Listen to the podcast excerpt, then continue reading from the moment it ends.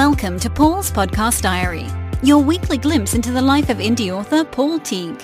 Find out how many words got written over the past seven days, hear what's on the planning board, and discover the tips and tools which Paul is using to self-publish his books and get them selling as fast as possible. This is Paul's Podcast Diary, and here's your show host, Paul Teague. Hello and welcome to Paul's Podcast Diary, episode number 110. This is for Saturday, the 21st of July, 2018. Now, no writing this week, obviously, because I've finished So Many Lies. It's sitting in its digital drawer, and I'm basically waiting to see if I make any cash from this BookBub promo that I've got coming up at the end of the month, because I'm looking to that to fund the edit, and then, touch wood, I can release it Octoberish, probably towards the end of October. So no writing this week, just a week of bits and bobs really, which I'll report to you now. And I think the main uh, bit and bob this week is actually for the first time trying out Kobo promotions. So you'll know that because I've got this BookBub, the reason I got this BookBub was because I went from being on KDP Select, so only listed on Amazon, to going wide, which means I'm listed on Barnes and Noble, Google Play, uh, what is it, iBooks it's called, isn't it? Uh, Kobo. I think those are the main ones. And also obviously Amazon, but not exclusively to Amazon. So that means I've put the books on Kobo for, well, three months I've committed to because I've, I've signed up for all the bits and pieces that they offer you on Kobo now because I want to give it a try. And this week I've been in two promotions. So just to give you an update on my promotions, what have, what have I done? I've got quite a, a tally already. Um, so far I've had four promotions declined. So I've tried the double daily deal twice. I think that's quite competitive. So I think it's a bit like Kobo's version of a book BookBub. Probably just have to keep trying, I think, till you get in. Um, so, oh no, I've been knocked back three times for a double daily deal. How dare they? So, um, yeah, three, three double daily deals knocked out for. And then also, um, Don't Tell Meg was knocked out for the free page editor's pick for mysteries. But uh, again, I, they always just say there's no particular reason for it. I think it's just luck of the draw. So you just keep going. I've got two pending. So I've got Dead of Night in for the summer price drop sale. And then I've got Don't Tell Meg in, um, oh, I've got it in for another uh, free page editor's pick. They've all got weird titles, I'm afraid. And then I've got two active at the moment. So I've got one fatal error in the free page mysteries and thrillers list. And I've got Don't Tell Meg, it's literally just gone live today, is in something called the Beach Read sale. And you've got to put uh, uh, box sets in that. So I've got the Don't Tell Meg box set in that sale. Um, so the box set, I haven't really got, I have made some sales already. Uh, I'll talk to you about it in a moment or two. Uh, but I haven't got a lot of data because I think it's literally just started, uh, as I'm recording this. But one fatal error, and I have got some interesting results on. And, um, if you remember one fatal error, I've kind of been very good at writing and releasing books, but, but because Don't Tell Meg really has been, it's a trilogy, it, it's selling well, it's the one that I'm making the money on. I've kind of written all these books, these standalones, um, and I haven't really done anything with them. Um, because Don't Tell Meg's doing better. You know, the one I wrote in 2017, because it was a trilogy, is doing way better. So I've kind of stuck with that one. I've stuck where the, the easy income is, if you want.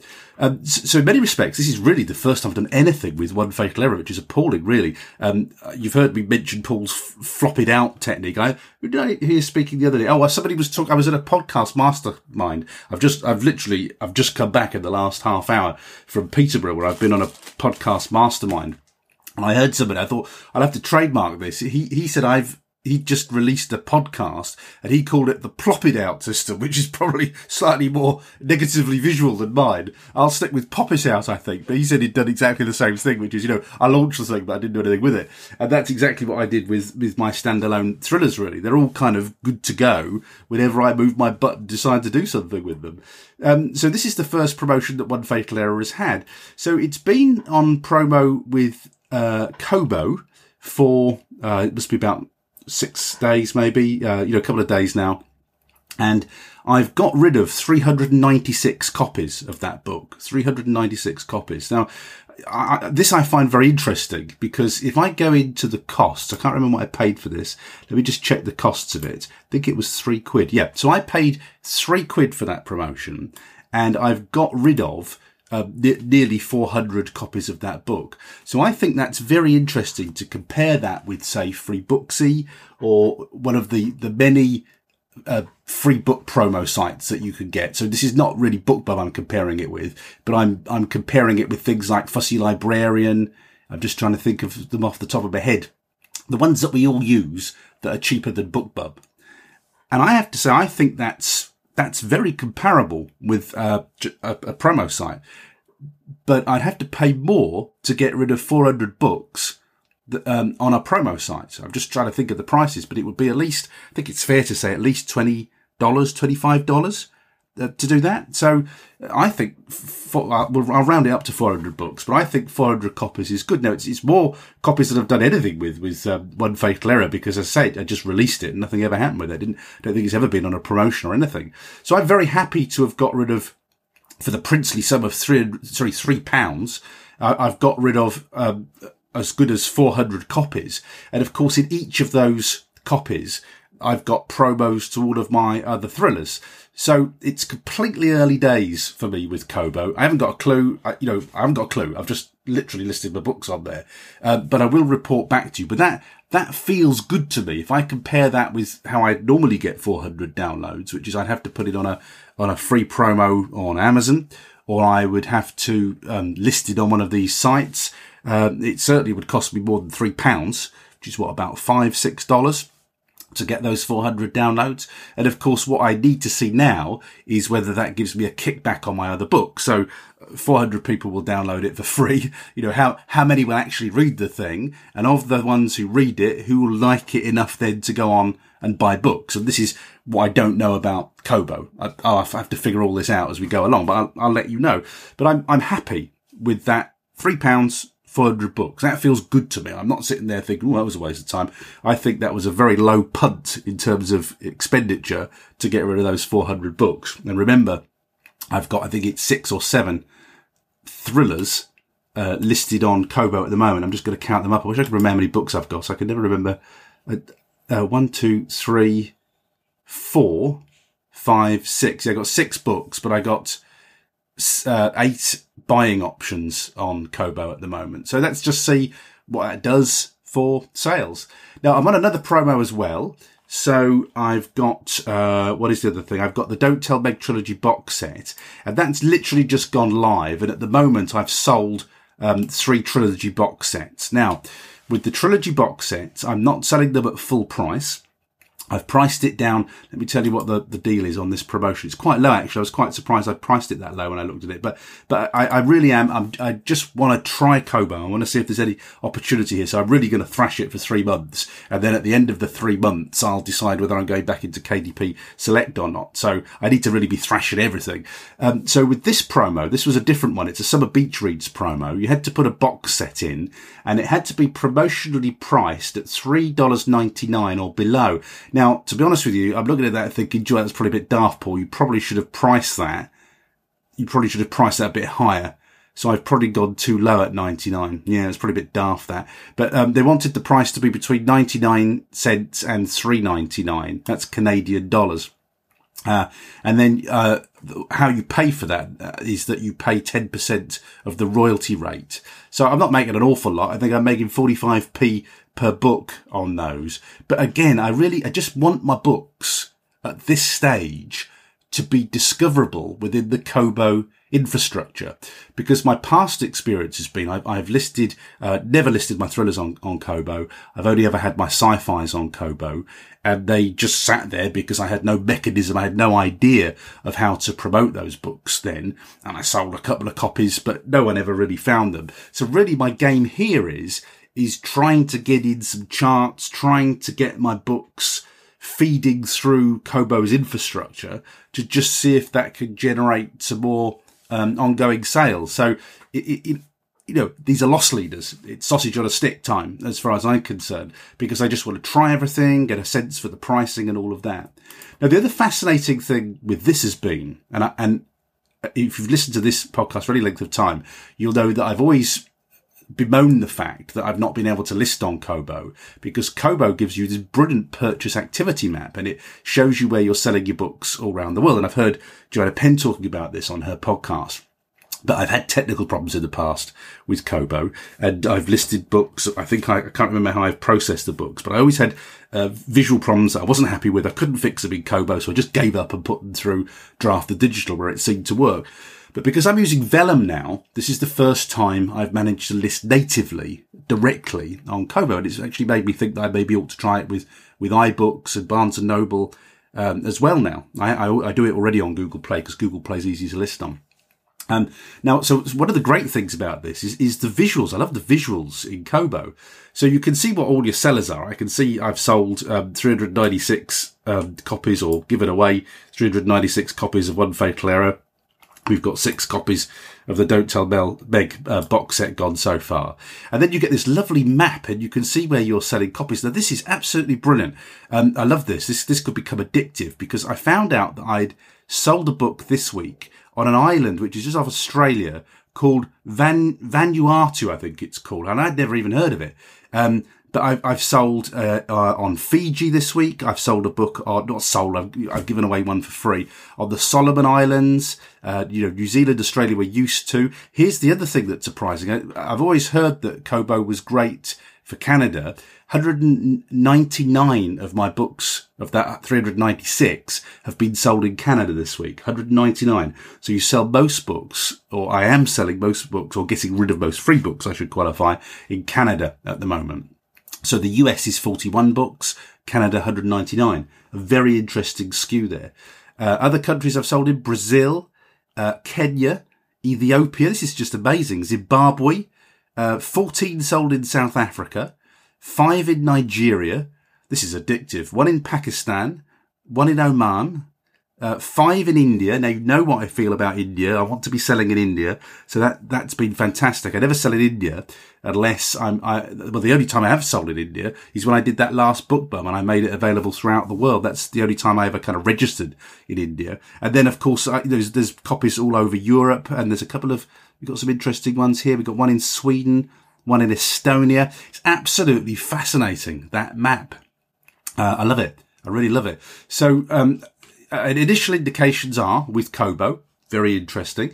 I'll have a better idea next week when this box set sale has has had longer to establish itself because that's a that's a selling situation. But I, I can see already I, I should have I've gone too low with that box set. I, you know, I, when I put it in a couple of weeks ago. Didn't know anything that was going on, but having seen how many of the sales I'm making in Canada and knowing that you can price higher in Canada, I should have gone in at maybe at 299 or 199. 0.99 was a bit low for this one. So, you know, lesson learned for next time. I maybe could have made a little bit more money out of that, but I am very much just trying this out for size.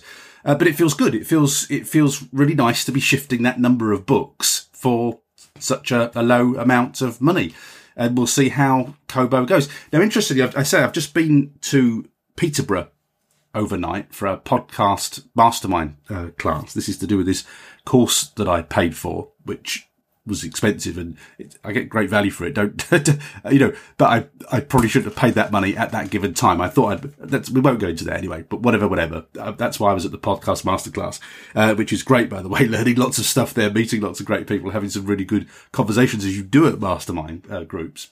And because I was on the train, I got lots of listening time for podcasts. So I decided as I'm on Kobo, I went to, I don't usually listen to the Kobo podcast. I think, um, I listened to it for the first time because I wanted to listen to Rachel Amphlett's interview, uh, a week or two ago. And I thought, oh, this is good. Quite like this. I'll put this on the feed. And then actually, before I went to my journey, when I was learning, um, loading up the podcast to listen to, I went through the whole Kobo feed and selectively downloaded the ones I was particularly interested in, mainly about how to get the best out of pricing for free, you know, what the strategies of the big performers on Kobo. So I was just boot camping Kobo basically, just to try and get as many tips and learn as much as I, as I possibly could uh, on the train. And um, one of the interesting things was, they were talking about, they had a couple of the sort of geeky guys on from Kobo talking about EPUBs and they were talking about the, the best way to create your EPUBs and Vellum is what they say that they, they were just, I think Vellum was the most highly rated way of creating your EPUBs for Kobo.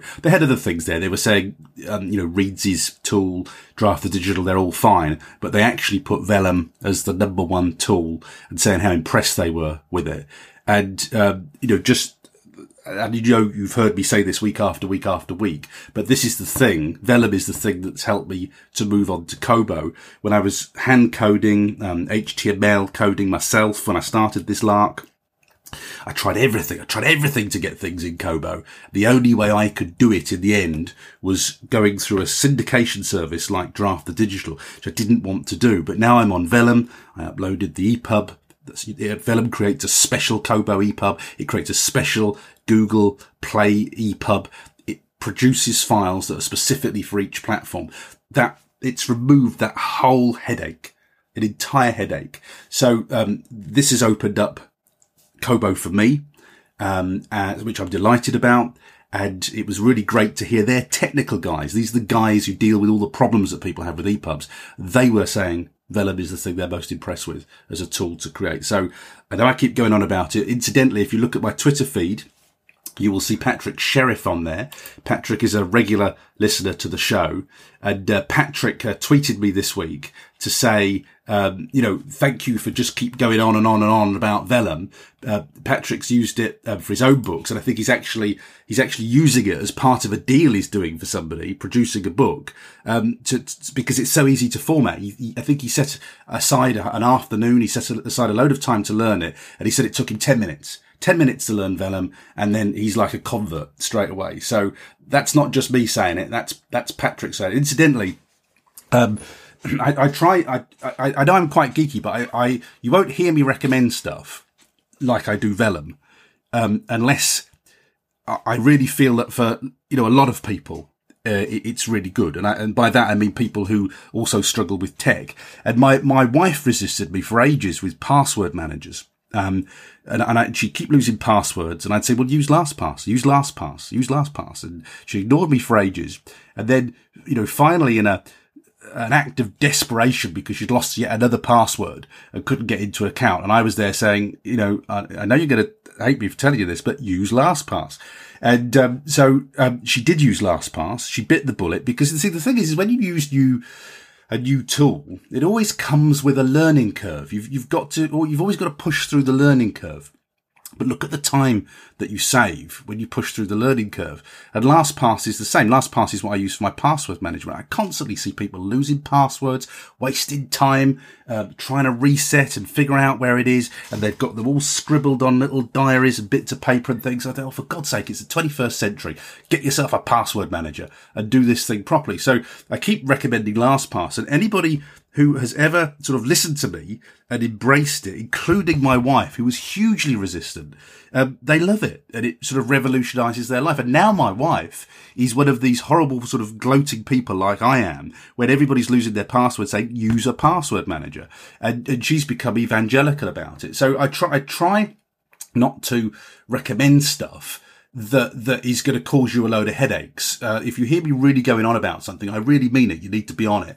And uh, Vellum's one of those things. And I was really delighted to have Patrick sort of independently confirm that that's a good bit of uh, advice to give. And then my, you know, LastPass for password management. Um, that my kind of wife, um, was very resistant to and now, and now loves. And, uh, you know, my wife's not a geek. She's a normal internet user. She doesn't really care. She doesn't care for the fussing and nonsense. She just want to get on with it, you know.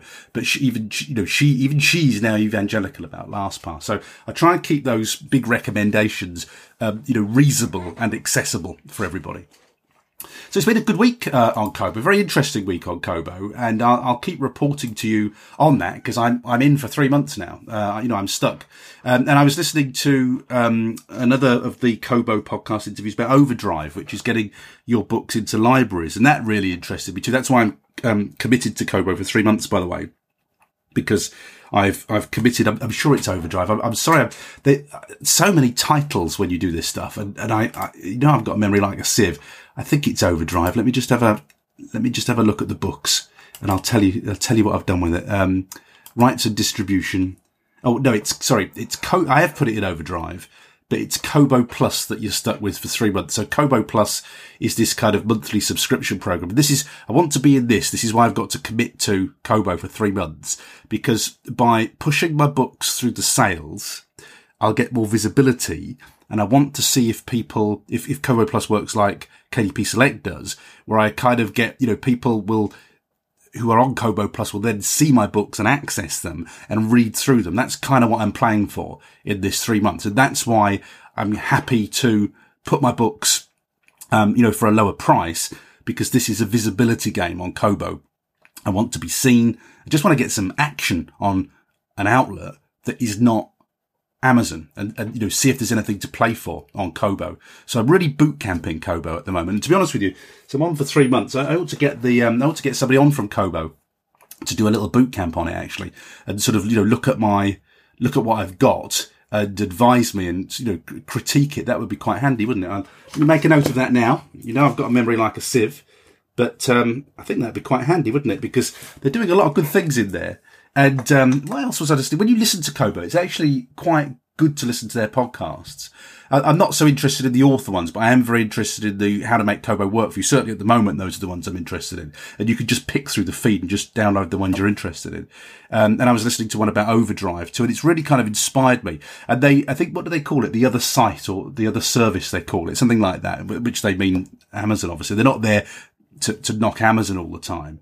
But you, you, you hear an alternative worldview on Kobo. And that alternative worldview is, you know, about going wide, is about not getting shafted by Amazon. See, I, I again, I think I've told you this story before, but when I was an internet marketer, I, I learned the importance of not building or not making your business dependent on other platforms because we built a software around Facebook. And to be fair, it was just a small project at first, and, and, we probably should have just left it as a small project. It was a small project. It was it was a brilliant bit of software. It, um, you, you, used to be able to do amazing things on Facebook pages in, in about 2000 and nine, 2010. It's a long time. When I talk to people now, no one even has a clue what I'm talking about, but they used to be brilliant um, for internet marketing. And I came up with a lovely, neat little solution. It was, it was perfect, um, in that it solved a huge problem for internet marketers at the time. Uh, and it was, and it was great. And I probably should have left it there, but instead I, I kind of scaled it up and put more money into it. And, and then, uh, as they do, Facebook changed the rules. They changed the size of a, uh, they used to call it a landing page on a Facebook uh, business page. Most of you won't have ever even heard of that. Uh, but uh, they were brilliant things and you could customize them and do all sorts of cool things with them. And then without warning, they just suddenly changed all the rules. And I remember at that point, uh, I think we made the change, but I remember thinking at that point, all right, okay, I get this uh, we're just completely vulnerable to what Facebook wants wants to do. If Facebook decides to change the page size, they don't even tell me about it beforehand. They just do it, and then I have to either cough up the money to, to keep my software working to make the changes, um, or I have to stop the product. And I learned that lesson, um, you know, through experience with Facebook. So I know I've got personal experience. I've learned this lesson that you shouldn't put all your eggs into one basket. So I put all my eggs into the Facebook basket and it was great for a little while, but um, Facebook's like a petulant child. They throw their toys out of the pram, and Amazon's the same. If Amazon suddenly decides that um, uh, they're, they're not going to pay us, or they're going to pay us ten percent royalties, um, that's it. If they change the page read system, that's it, and, and they could make and break businesses overnight. And I know that. I, of all people, should have learned that lesson. So as I'm listening to the Kobo and listening to this alternative worldview that you get when you listen to the Kobo podcast. I'm thinking, yeah, you know, I know this. Yeah, I know this. I need to do this. I know this stuff. So, um, I hope I can make Kobo work for me over, over three months. I hope I can do something because I, I am predisposed and, you know, I'm, what I might, what I might end up doing, for instance, because I've got quite a lot of books now, is keeping some books exclusive in Amazon, but having other books wide on Kobo and, and, and iBooks and all the others. That's what I may end up doing. That feels like slightly safer to me. See, the other thing I want to do is I want to sell my books directly through my site. And I'm going to do that through, this is one of my summer holiday projects. I'm going to do that through PayHip. Uh, and, and I'll use BookFunnel to deliver the books in the right format. So I got all these sort of things planned and being wide is, is one of the things I'm kind of philo- philosophically signed up to. But the thing is, you see, it's like crack, isn't it? it you know, you, you, go to Amazon, um, you, know how much income it brought in, me being on an exclusive BookBub with with Amazon. I suspect I, I won't make anywhere near that uh, when I'm wide. And and you know, it, so if if Amazon makes me money now, then that's where I go to graze. That's where I go to feed. And it's very hard to take that moral high ground when you just want to make some cash, you know, to get some of your cash back for your covers and your editors and things like that. You want some decent income in, not some, you know, mediocre fits and starts kind of income. Uh, and that's how Amazon get us, unfortunately. And, and I'm, you know, what would I rather do? Make whatever I'm going to make on this thing, a couple of hundred maybe, uh, when I go wide, or would I rather make six, seven thousand like I did last time? But of course I'd rather make six or seven thousand. Of course I would. And that's how Amazon gets us. So anyhow, we'll see. I, am gonna, I'm gonna give them all a good thrashing over these three months when I'm, I'm committed to being wide, and then I'll review, and you'll hear it on this podcast diary. Of course, I'll let you know all, you know, all the bits, the pieces, the how much I make, the, the what works, what doesn't work, all of that stuff. You'll hear it on this podcast diary. Um, I just wanted to mention, I've got lots of bits and pieces for you this week. Uh, Lucy Branch it, it contacted me. I think it was through Twitter. And if you remember last week, I was saying that I'd, I'd created this six pack of books on Book Cover Zone and I'd paid something like $60 for it. Now, the, the way I'd done it is I, I hadn't had a cover made. I'd gone on to their kind of book cover maker, which is a, a sort of online service and I'd customized the cover that they were selling. Uh, but Lucy uh, contacted me to say that she'd had a bad experience with Book Cover Zone. I think she'd sort of paid to have a cover made, and I think that's still a pending bad experience. I it's not been resolved yet. So I felt sort of duty bound, having recommended them last week and, and said what a great experience I'd had. Um, to just flag up what Lucy had mentioned to me. Now, as I say, I'd done it on a I'd paid $60. I got instant access to the customization of my cover. So what I had done was, was different to what Lucy had done. I think Lucy had ordered a bespoke cover. Um, so do differentiate the services, but I felt sort of, you know, duty bound to just pass on that bad experience with book cover zone. Um, I think it's a sort of an ongoing, um, you know, sort of dispute, money paid, work not done kind of dispute. So, uh, j- just be aware of that and, and use a bit of due diligence with book cover zone. Uh, I wanted to mention John Cronshaw's uh, podcast and his new book in actual fact. So I'm always recommending Stop Booking Around, which is John's, well, John's got three podcasts now.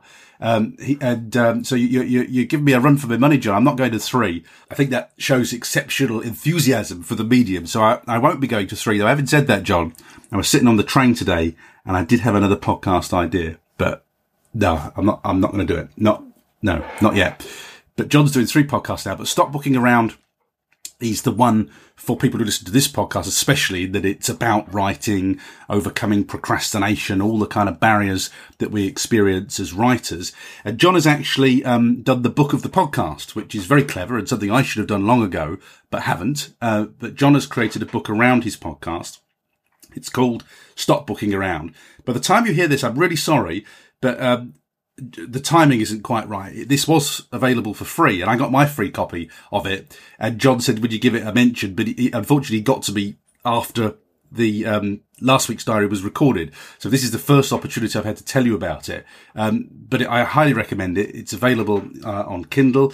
Uh, presumably, um, at the moment, it's just saying Kindle on my screen, John. I'm assuming it'll come out in, um, yeah, it is going to come out in audio and presumably a paperback at some point too. Um, but highly recommended. Listen to the podcast, read the book. Um, loads of great advice in there. And what I really like at the moment is we've got uh, so many people sort of doing podcasts. John's doing podcasts, Claire's doing podcasts, uh, Tim's doing podcasts, and, and we're all doing different stuff. So I'm listening to these podcasts, uh, you know, getting a different worldview, getting different tips.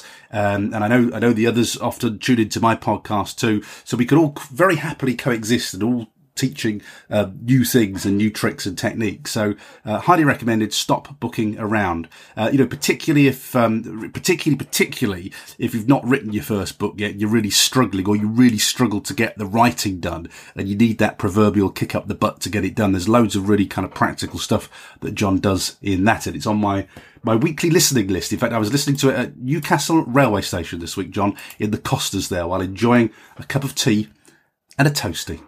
So, um, what else have I got to tell you? Oh, yes, we did um, an interesting interview. My podcasts crossed over this week. So, we interviewed Sukhi Jutla, who you may have heard on Joanna Penn's podcast. So, Sukhi is an author, and um, but I was talking to, well, I say I, I was using the royal we. Alison and I, uh, Alison Ingleby and I were interviewing Sukhi as part of our crypto podcast. Now, the, the, the two podcasts have crossed here because Sukhi is an author and she's got involved with the blockchain project called Publica. And uh, Publica basically is putting books on the blockchain. And, it, and, and, just to sort of go straight to the heart of what will interest you about this, I don't want to overgeek you with this. This is not a crypto blockchain podcast, but from an author's point of view, you get 90% of royalties. And because your book exists on the blockchain, when you publish your book, you can say, okay, 90% of royalties when I make a sale. And then when somebody sells that ebook second hand, I want to get 20% of whatever they sell it for. And you can code that into the blockchain so that you can actually make money whenever that book is resold or passed on um, which is amazing. So uh, uh, that's me going straight to the heart of what's going to interest you as an author. Uh, forget all the blockchain bit, you know, that's the technology bit. But so anyhow, we did this interview with uh, Sukhi. It ran on Wednesday. So if you look up Crypto News Podcast, it's not one of these, you know, we don't do geeky on, on this crypto podcast. It's all about making it accessible to people who don't really know much about it.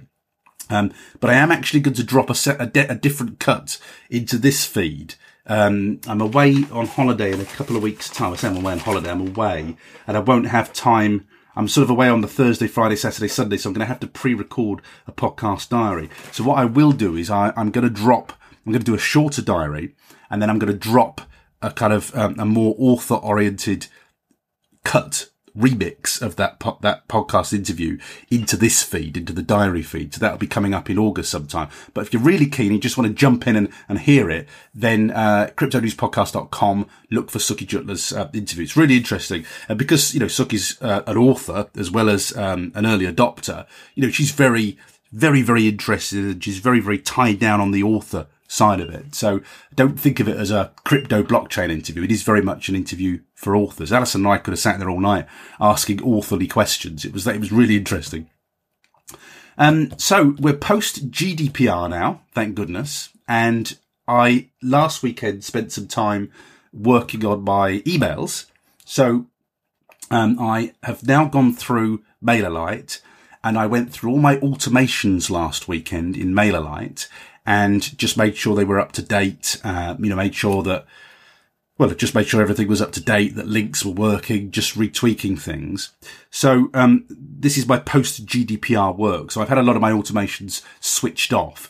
And then this weekend, I, am going to add some sort of new emails. I went through the old ones, deleted ones that were no longer relevant, just made sure what's there is fresh. And then this weekend, I'm, I'm, I'm intending to just um, add some new emails to my automation sequences. And then um, all of my kind of opt-in forms uh, on my websites, I deliver them through something called Thrive Themes. Thrive Themes. Now, um, hi- highly recommended. I, I, I, actually, so Thrive Themes have lots of really cool marketing products that, that you just plug into your WordPress sites. You've got to be on WordPress to use it. And, um, I just buy everything they sell. I just buy it because they're brilliant. Um, and I um the pro- the particular product that I've that I'm working on this weekend is Thrive Leads, and what they do um, with Thrive Leads is you can you can connect it directly with with MailerLite and Mailchimp and all the main uh, email marketing softwares, it connects directly to those. And it's what I use to make my nice forms on my websites. Now, you won't see many examples of those at the moment because they're all disabled at the moment uh, while I'm doing my, my post GDPR catch up work. But um, I'll, I'll, let you know when they're all done, which will probably be by this time next week, uh, when you'll see all these nice forms that come in. And it's all very clever stuff because with Thrive forms, you can say, um, you could, you can set up these forms to say, um, when somebody comes to my website for the first time, I want them to see the opt-in form, you know, get a free book. But for the next hundred days thereafter, when they come back to my site, I don't want them to see that. So I don't want them to be bothered by it every time they come on the site. Now, if you use MailChimp's version of that, it's really rubbish. You can only, it's rubbish. It comes in every time. It's horrible. You can't, um, you can only put, uh, delay the timing on it. You can't say, um, don't show this, this opt-in form for uh, you, know, 20 days. I want it, I don't, I don't want people to see it for the next 20 days. Whereas Thrive Themes is just a beautiful marketing tool, but it's not for the faint hearted. I mean, it's pretty straightforward. Um, but it's not for the, if you're a beginner with all this stuff, don't touch it. Uh, but if you're pretty confident zipping around WordPress, you know how to install plugins and you know how to connect, uh, you know, a, a service like MailChimp, uh, to get the API key out. This is not, it's not rocket science, any of this. It's all very easy nowadays. Uh, but if, if when I'm telling you that, that doesn't make your eyes glaze over, um, then, then do check out Thrive themes. But in particular, the, the bit I'm using is Thrive Leads. It's a very intelligent uh, and customizable um, sort of leads gathering service. And um, I've had it disabled on my sites for a little while. Um, I haven't been building my list proactively, uh, but I am going to be um, when I've got this work done, hopefully over this weekend. The other thing I did, by the way, um, over last weekend is I went through BookFunnel and I went through uh, Instafreebie. I've started paying for those services again. Again, I stopped them because of GDPR. Um, I know that Instafreebie have done some tests and they're finding out, though they found out that uh, things go better when they don't force opt-ins. So I just wanted to wait with Instafreebie to make sure that they were GDPR compliant and make sure I was happy with that. The same with BookFunnel. Um, they've both done a good job of it. They've, they've embraced it properly. So again, I'm going, um, I, I signed up for a free promo um, with BookFunnel. I haven't done anything with it this week because I've just been too busy this week recording and processing uh, podcast episodes and, and, going to masterminds and things like that. So um, I'll catch up with it over the weekend. Um, but I'm sort of I'm I'm list building again. Basically, I, I turned it off pre GDPR got my terms and conditions GDPR, GDPR compliant, did some learning about it. Um, I have kind of got some ways of getting email addresses, but I'm not really forcing that. And I need to get back to that. I need to start building back up my, my, my email list again. So hopefully after this weekend, that will be done. You've heard me uh, talking about, uh, you know, I'm kind of taking t- time off. I'm still working, obviously, but I'm doing other things over summer, and, it, and I'm really focusing on my business over summer. And uh, I posted on social media this week, and I've put the photograph on the show notes for this pay uh, this week. Um, that I, I've got lots of summer reading, so I've bought also Bryan Cohen's sizzling synopsis. So the, the books I've kind of got to my right hand side here um, for this is the learning part of what I want to do over summer. I've got Brian Meeks' mastering Amazon ads. I've got Chris Fox's plot gardening, launch to market, relaunch your novel, six figure author, um, right to market.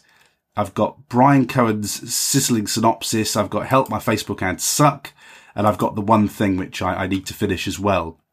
So a whole line of books there that I'm reading to get my head, you know, back in the right zone to be marketing, to be thinking about whether the books need, uh, the blurbs need redoing. I was listening, uh, can't remember what I was listening to, doing a lot of listening at the moment, um, very specifically to podcasts which deal with my pain points. And I was just listening to Bryan Cohen on one the other day Oh, I know what it was. It was the Mark Dawson. These are excellent, by the way. It was Mark Dawson's review.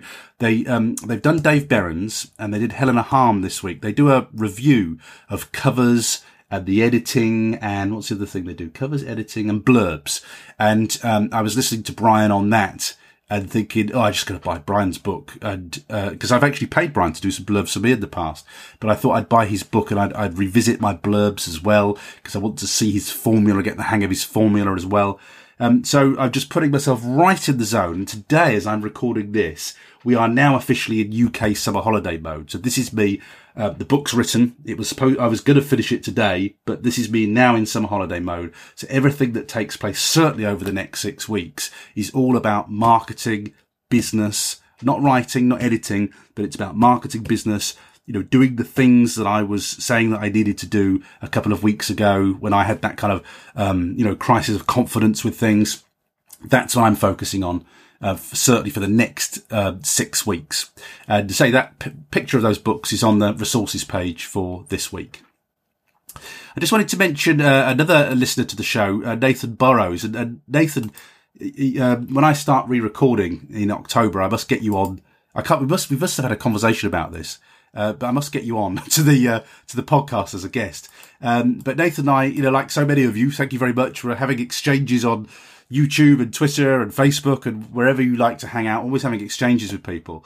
And um, I've been having a couple of conversations with Nathan. The first one is, is that Nathan said that he'd submitted his book um, for the Richard and Judy contest, which I'd done and um, and we've been joking about it. I'm sort of saying, you know, I'll see you on the shortlist and, and all of those kind of jokes. And um, of course, we we both got our knockback this week, so the the shortlist came out, and Nathan and I weren't on it. So um, you know, we, I was making jokes with Nathan about it. They're, they're like the people who turned down the Beatles, you know, and said they'll never go anywhere. Uh, they've just missed a huge chance. But anyway, you know, I said when I submitted it to Richard Jude, it's not going anywhere. But I, I wanted to do it for the sake of it and the principle of it, really because this is the first year you could do it as a as an indie author, and I just happened to have a book that was completely unpublished at the time, so it was completely safe to submit to, to Richard and Judy. It met all the criteria, um, so I wanted to get that in. But anyhow, um, that that's a by the by. That's just the Richard and Judy update thing. Uh, but Nathan has had a BookBub and um, I just had asked him about the BookBub and said, "Would you be happy to share your figures?" And, um, and Nathan has, and I wanted to share those figures with you. So uh, Nathan's had an international BookBub, um, and this is something I haven't done yet, and and, and I've been a bit um, nervous of it to be honest with you.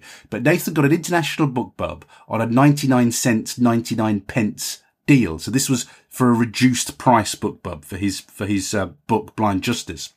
Um, so um, he shared his figures with me. I thought you'd be interested to hear these. So Blind Justice, uh, certainly at the moment, is a standalone. So, so Nathan doesn't have a trilogy. And, and you'll know that I've said to you, I wouldn't touch BookBub with a standalone because, um, and remember, I'm not, I haven't done a 99 cents, 99 pence deal yet. So, um, I might consider it actually based on the numbers that Nathan's given me, but only because I have a trilogy. I would not put anything onto BookBub, not at that price this is my personal advice, not even advice. This is my personal experience. I'm not going to give you advice. This is my personal experience that I would not touch BookBub with a standalone book. I would only do BookBub at that price because I've got books in a series that people um, buy when they're, when they're in a BookBub. So anyhow, that's by the by. So here's Nathan's numbers. Uh, total number of downloads was 875 in one week. So that's interesting. Compare that to my 400 uh, free downloads, no, making no money out of that. My, I, I got 400, or so far I've got 400 free downloads on Kobo for three pounds. So I'm just trying to help you to, to work out what's going to work for you here. Um, Nathan got 875 downloads in one week of discount. And he says that he, he's pretty much broken even. So his estimated income from that BookBub is 260 pounds, which pretty well was the cost of the BookBub. Okay. And he did stack some promos elsewhere. So he did, that's a sensible thing to do, promo stacking. I think I meant, yeah, I mentioned that last week. And if you look at the resources page from last week, there's a really great article there on what promo stacking is. Um, so, uh, what Nathan is saying is that I've pretty well broken even, you know, here or thereabouts. Uh, and he's not impressed with it. he's not impressed. Uh, so that's very interesting. The other thing he said, uh, that Google Play didn't discount enough. The price on the dashboard, on, on Nathan's dashboard was set to 99 cents, but they left it at one pound 19. So, uh, on the site, BookBub didn't run it. Okay. Now I've said this about Google before. If you remember, um, Google are crazy. You've got to set your book price high on Google because they will discount it without, without ever talking to you. They'll just do what they want with it. So if you set it, you know, at, at two ninety nine, they'll discount it to nine, nine, nine, you know, ninety nine cents, ninety nine pence. So the advice I always got on Google Play was just price it at four ninety nine, five ninety nine, and by the time they've messed around with the price without asking you, you'll get something closer to what you'd like to get for that that book. So um, Nathan's come a cropper with that kind of crazy Google Play. They've got to get that. I mean, you know, um, if it's some consolation uh, Google have been rubbish at podcasts and they've just released now a, a podcast app, um, which shows hopefully that they're getting serious about podcasts now. And they need to do the same with books. They need to get on top of books. It's a real half-assed effort with their books, as far as I'm concerned. Uh, and you, you just can't do this with pricing. You know, Nathan, this is not a business model. Nathan needed that to be 99 cents. This is his business. If he says it needs to be 99 cents, it needs to be 99 cents. Um, you know, you can't operate a business like that. Um, so, uh, so I feel your pain with that, Nathan. I feel your pain because it's, it's going to be something that I'm going to come a cropper with it, when I have to price mine down to zero, uh, in a week or two's time. Um, so listen to this. Barnes and Noble, two copies sold. Two copies. Barnes and Noble, they're dead in the water, guys. All right. They're, and what's it going to take? It's going to take a resurrection to get Barnes and Noble back again, but two copies. That's how well that business is doing. Uh, Kobo. Now, um, so uh, you see, now this is, I take solace in this. Kobo 154, Apple 138. So there is a market on Kobo and Apple. But this is what I said to you. Um, this is why I'm jittery about my, my free one. Uh, I, because I just, oh, it's actually it's made me more jittery now. Um, because remember mine's free. At least Nathan had a way of getting his money back here. The only way I've got of making my money back on mine is on buy throughs. That's how I make my money if I make any money. So, you know, I'm, I'm, this is not me being false modest or anything like that when I tell you I might not even break even on this next BookBub, uh, because I've gone wide. Um, you know, and this is, but this is why, this is also why I'm trying to get things going on Kobo at the moment. So I've got some place in the infrastructure by the time I, I get to my promo. I got other books, hopefully, that are, you know, look like they've, they've, they've done something on Kobo. We've got some sales and maybe some reviews because at the moment I've got nothing on Kobo. So it's um so so Nathan wasn't impressed, but um, I, I got to tell you, you know what it did do for you, Nathan, and I've uh, um, I've got the screenshot on the on the page on the resources page this week. Is uh, this is a kind of a screenshot that money can't buy. So it got Nathan to number eight in the charts. I think that's the thriller charts, Nathan. Apologies if I got that wrong. Um, and Nathan uh, at number seven is John Grisham with the Rooster Bar, and at number nine is Michael Connolly with the right, the wrong side of goodbye. And right in between there is debut author Nathan Burrows. So, I mean, you know, that is a screenshot. Well done for getting the screenshot, Nathan. A screenshot that money can't buy. John Grisham and Michael Connolly. And right in between them is Nathan Burrows. And I think Nathan, yes, they did. John Grisham and Michael Connolly. I know it won't be them, it probably won't be them individually, but I think their channels also, um, kind of, um, uh, retweeted that or liked it or something like that. Uh, interesting to see that um, you, Nathan, have got better reviews on your book than John Grisham has. Uh, John Grisham's is about three and a half, which is very interesting on the Rooster Bar, whereas Nathan Burrows has five stars on his. And you're even beating Michael Connolly, who's only got four and a half. So uh, maybe they should be coming to you for advice, Nathan. But uh, thanks ever so much for sharing all that data. Um, you know, and anybody who's got that kind of data and is happy for me to share the numbers, um, it, I think it's educational for all of us when we share the numbers and we share the money because it helps us to make informed judgments. But, you know, my, my bottom line on that is, you know, Nathan, Nathan was disappointed. You know, you're disappointed because you've shifted a lot of books, more books than you could ever shift. You've got that wonderful screenshot. You know, you've got action on Kobo and Apple, but you know, really, does it move the needle on? And this is, this is always my frustration. I know you can, you've got to celebrate the wonderful things that happen, but my frustration always is it doesn't move the needle particularly uh, in any way uh, going forward. And so I am, I'm nervous about this BookBub. I am, I'm, I'm officially nervous. Uh, about making my money back on this next BookBub. So I will, I will let you know that right now it's um yeah yeah I'm not sure about the going wide bit with with the promo. Okay, uh, nearly done now. So I just wanted to say uh, hello to Edward Downward again, who's I'm not quite sure where you are there, Edward. My my um my eyesight is so bad. I, I, was trying to work out what was written on the door, but uh, Edwin's going somewhere, but he was on his way, uh, getting ready to listen to self-publishing journeys. Were you just leaving work or something like that? Were you out the door and plugging in your podcasts maybe? And, um, I just also wanted to mention, uh, Amelia D. Hay, who's, who's, um, sent a lovely shot of, um, listening to Paul's podcast diary on an aeroplane flight. It was a flight from London to Perth. And um, Amelia's got uh, a really beautifully set up shot uh, with I can't see whether that's an iPhone or not, whatever it is, your smartphone's there and, and, you can see Paul's podcast diary is on the screen. And then to the right hand side is, uh, uh, one of these small bottles of wine that you get on a plane. Um, and it's obviously in the process of being drunk. Now, I don't know whether that means that it's, you're best listening to Paul's diary through a drunken stupor, Amelia, or, or whether you were just like sampling the enjoy the, the wine in a in a cultured way while you were listening to uh, Paul's podcast diary. But I did say to Amelia, can I use that for a promo shot because it's a, it's beautifully set up with the you know the wine and the the aeroplane table and the and the picture of the phone. So Thank you very much, Amelia. It's like, um, and I, my apologies, I forgot who sent it to me now. There's a shot I use on Twitter for promotion where somebody had, had got their Bluetooth device connected to their radio and you can see on the radio screen, it looks really cool. It's a really cool radio console. It's got Paul's podcast diary on it. And I use that as one of my promos too. So, um, if you, if you set up a beautiful shot like that, then, um, I'll ask your permission to use it in my promos. And I also, uh, I put the, uh, your Twitter handle on it too. I'll always sort of, you know, spread the love with it as well. But um, when you get a lovely shot like that, Amelia, got to use that for promotion. So thank you very much for giving me permission to use that uh, photograph. Okay, that's it for Paul's podcast diary for this week. I must mention before I go that those of you who are Patreon supporters, there are now three exclusive videos in Patreon uh, with me showing you how to do different things.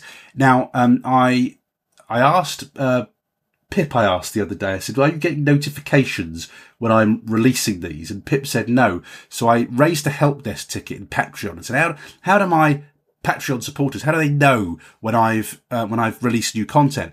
And in the help desk, they said, oh, they have to have their settings so that they, they get your updates. Whenever you do a new post, they have to change their Patreon settings and then they'll get an automatic update. So if you are a Patreon supporter, can you please just check your Patreon settings and make sure you've got them ticked so that whenever I create a new post, you get a notification because I am going to be putting more and more of those videos in there as I move towards, um, you know, doing more with Patreon. And interestingly, one of the topics at my podcast mastermind yesterday was Patreon, how to use Patreon and, and things that you can do in Patreon. So this is why I've joined this podcast mastermind because you get best practice and great ideas from there.